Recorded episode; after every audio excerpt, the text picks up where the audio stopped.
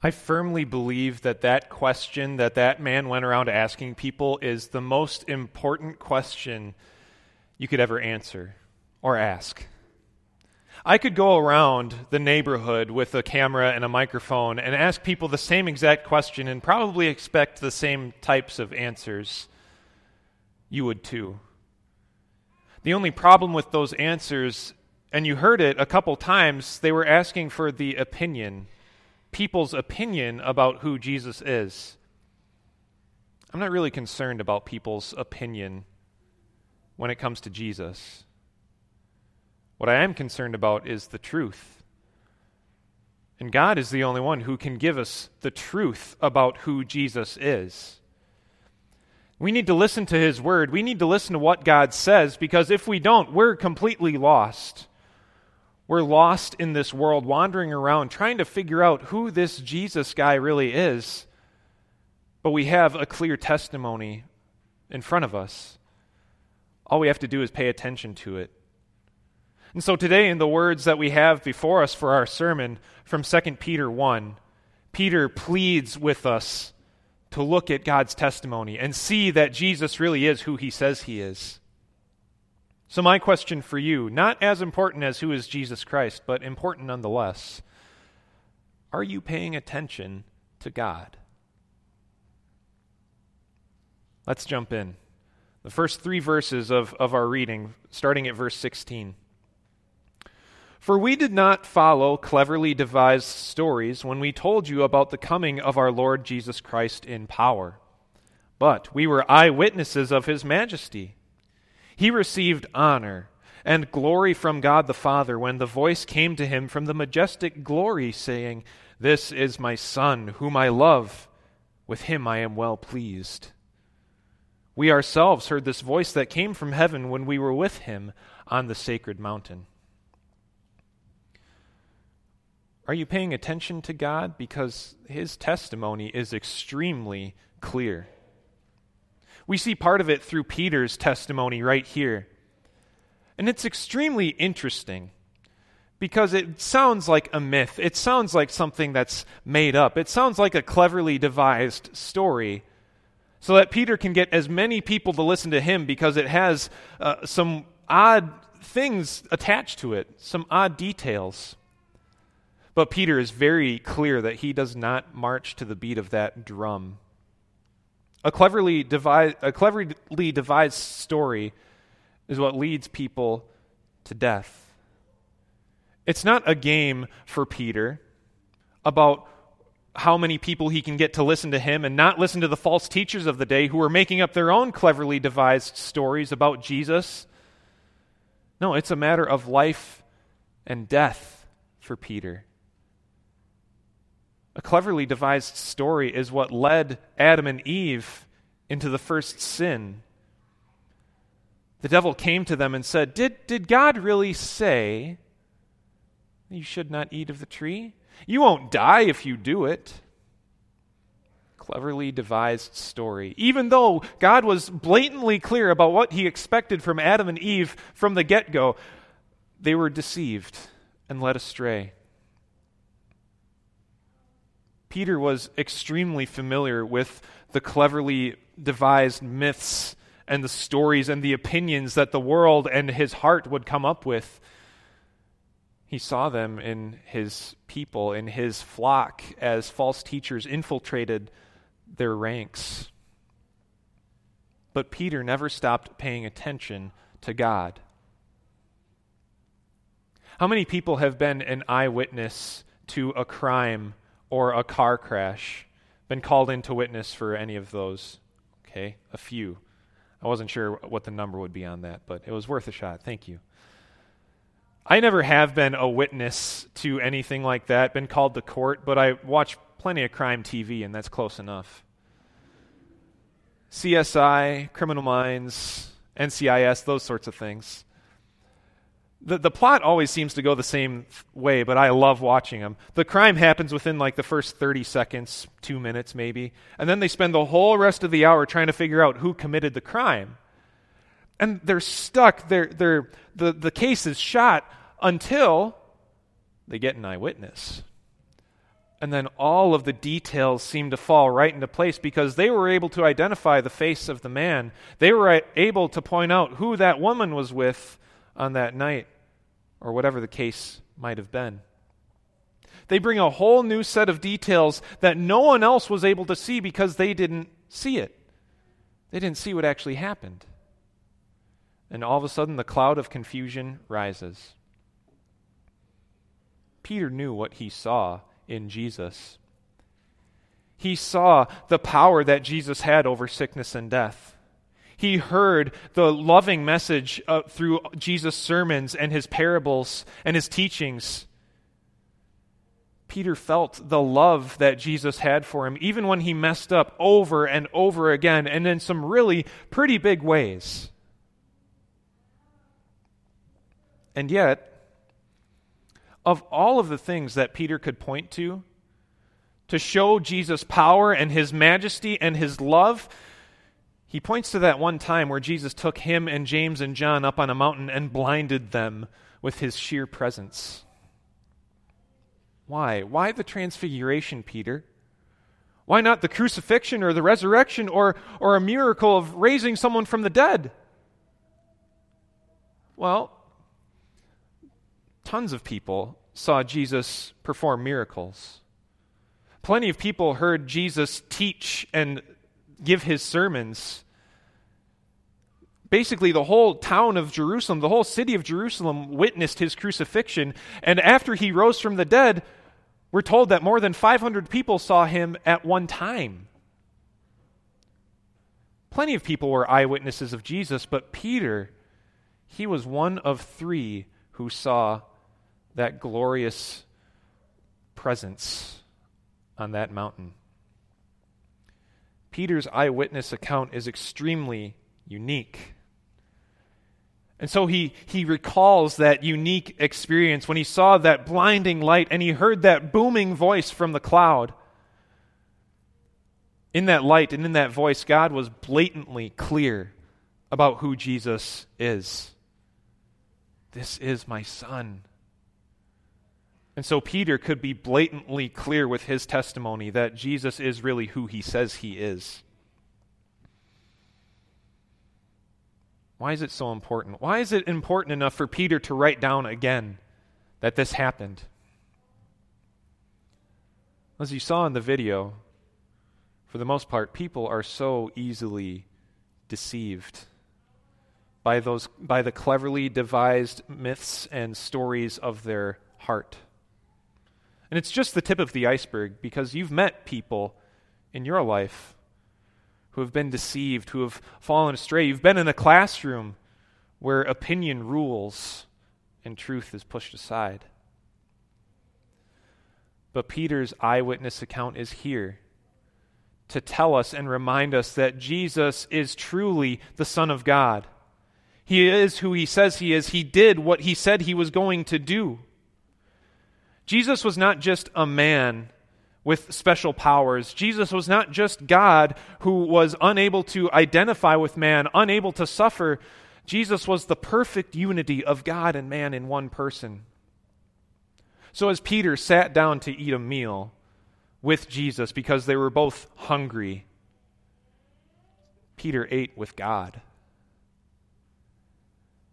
As Peter looked into his friend's eyes, his teacher's eyes, he looked into the eyes of his Creator. He saw God in the flesh, not just on that mountaintop, but through three years of living life with his Savior. We have, or I'm sorry, sometimes the eyewitnesses aren't enough to give enough proof for a crime. People don't believe it. They want more evidence. They want more than just one person who saw the crime. Peter knew that. So Peter brings more evidence to the table in verse 19. He says, We also have the prophetic message as something completely reliable, and you will do well to pay attention to it. As to a light shining in a dark place until the day dawns and the morning star rises in your hearts. God's testimony is very clear. not just because of what Peter says, but because of what the whole Bible says. You can take this verse one of two ways, and it really doesn't matter which way you take it because both are completely valid.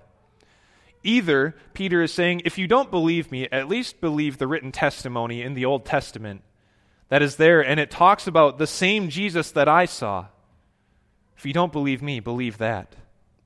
Or he's saying, if you do believe me, then you know that I'm talking about the same exact thing that the Old Testament talked about. It's completely reliable. My word is completely, completely reliable because God is completely reliable. Pay attention to the prophets. Pay attention to the whole Bible because it all focuses in on Jesus, true God, true man, coming together in one person, in one body to die for your sins and open heaven for you. And so when we read the, the work of Jesus in the Bible, when we see everything pointing to him, when we pay attention to it, there's a light that shines in a dark place. The dark place is the world, and the dark place is also our hearts. When we see Jesus in the scriptures, that light shines in our hearts. When Peter wrote these words, you needed a lamp in your house to get anything done at night after the sun went down because it got dark, it got gloomy. And so that little lamp would sit there and it'd be like a little candle and it would show you what otherwise you wouldn't be able to see.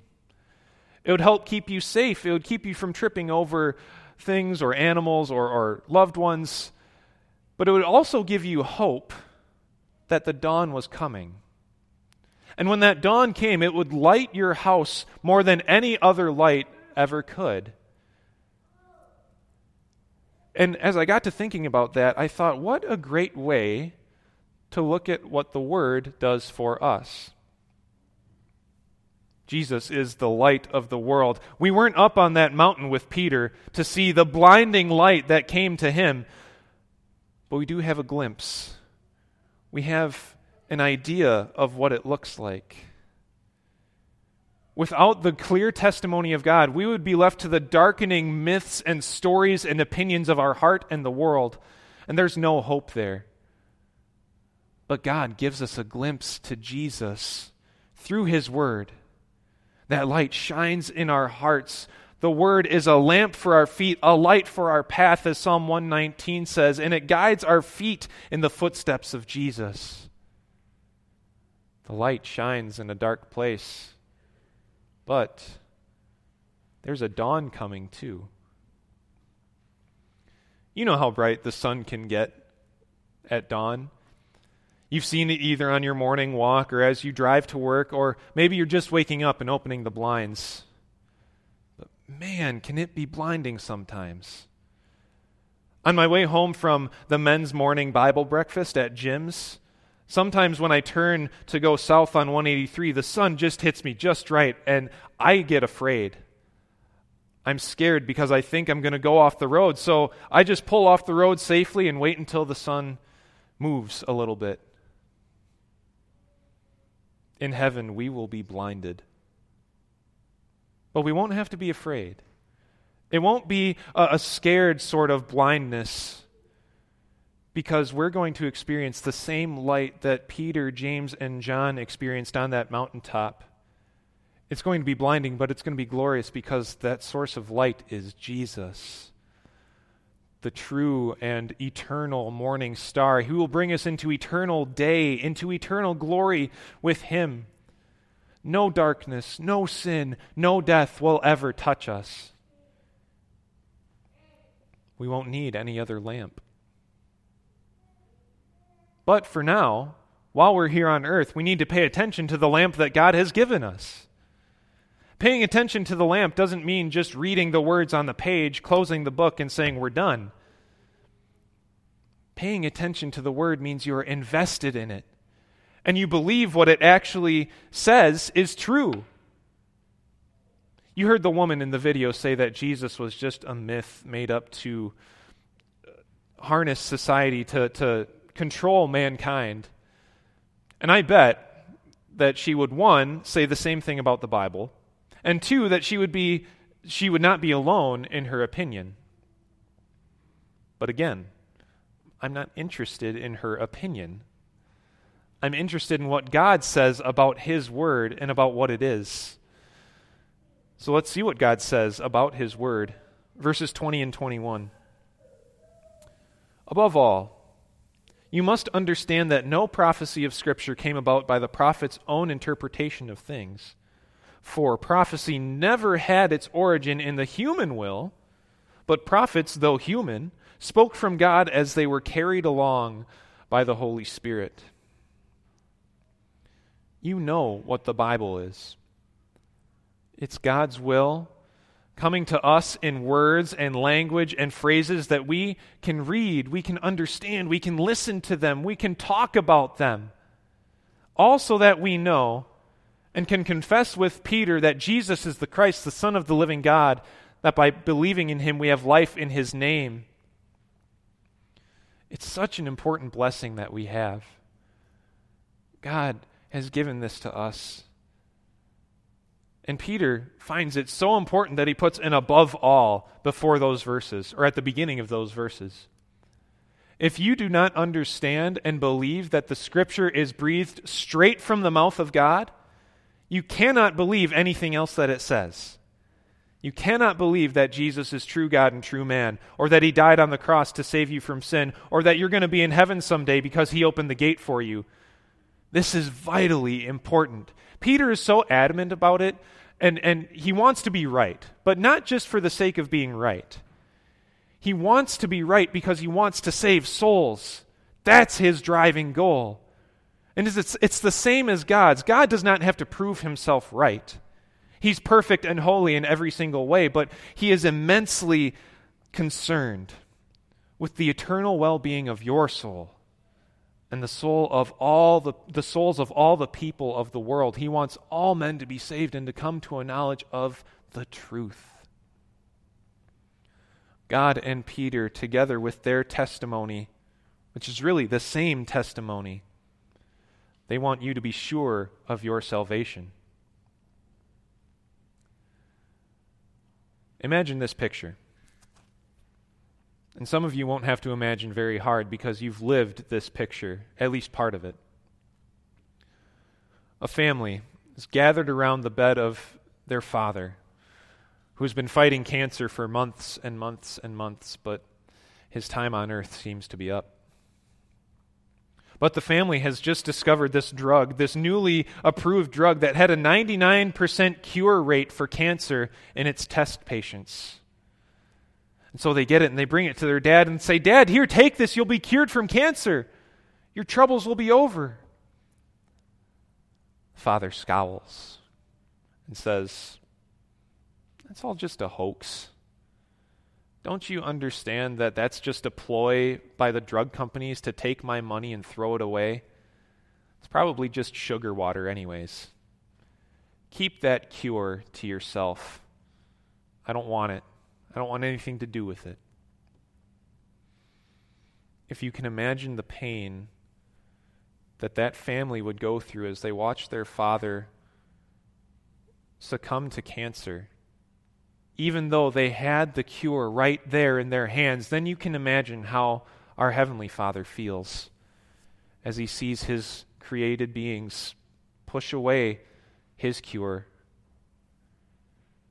In the Word, we find a 100% cure rate for the problem we call death. Yet there are people that, that push it away they take it as some college campus poll that you can have an opinion about and you can just live your life that way. But it's not it's not that simple. It's eternity. Eternity in heaven or hell, life or death.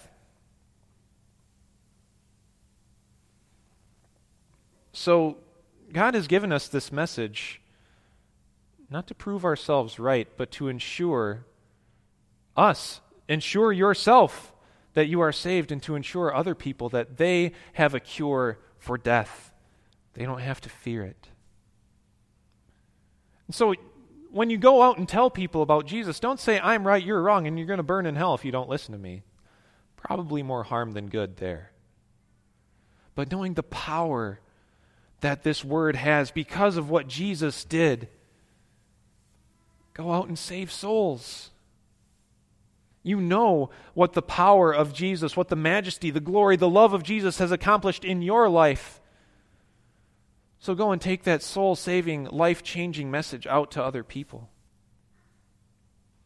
Instead of worrying about how to argue with your Hindu neighbor about which religion has more historical evidence or which one makes more sense logically, why not look at that neighbor's soul?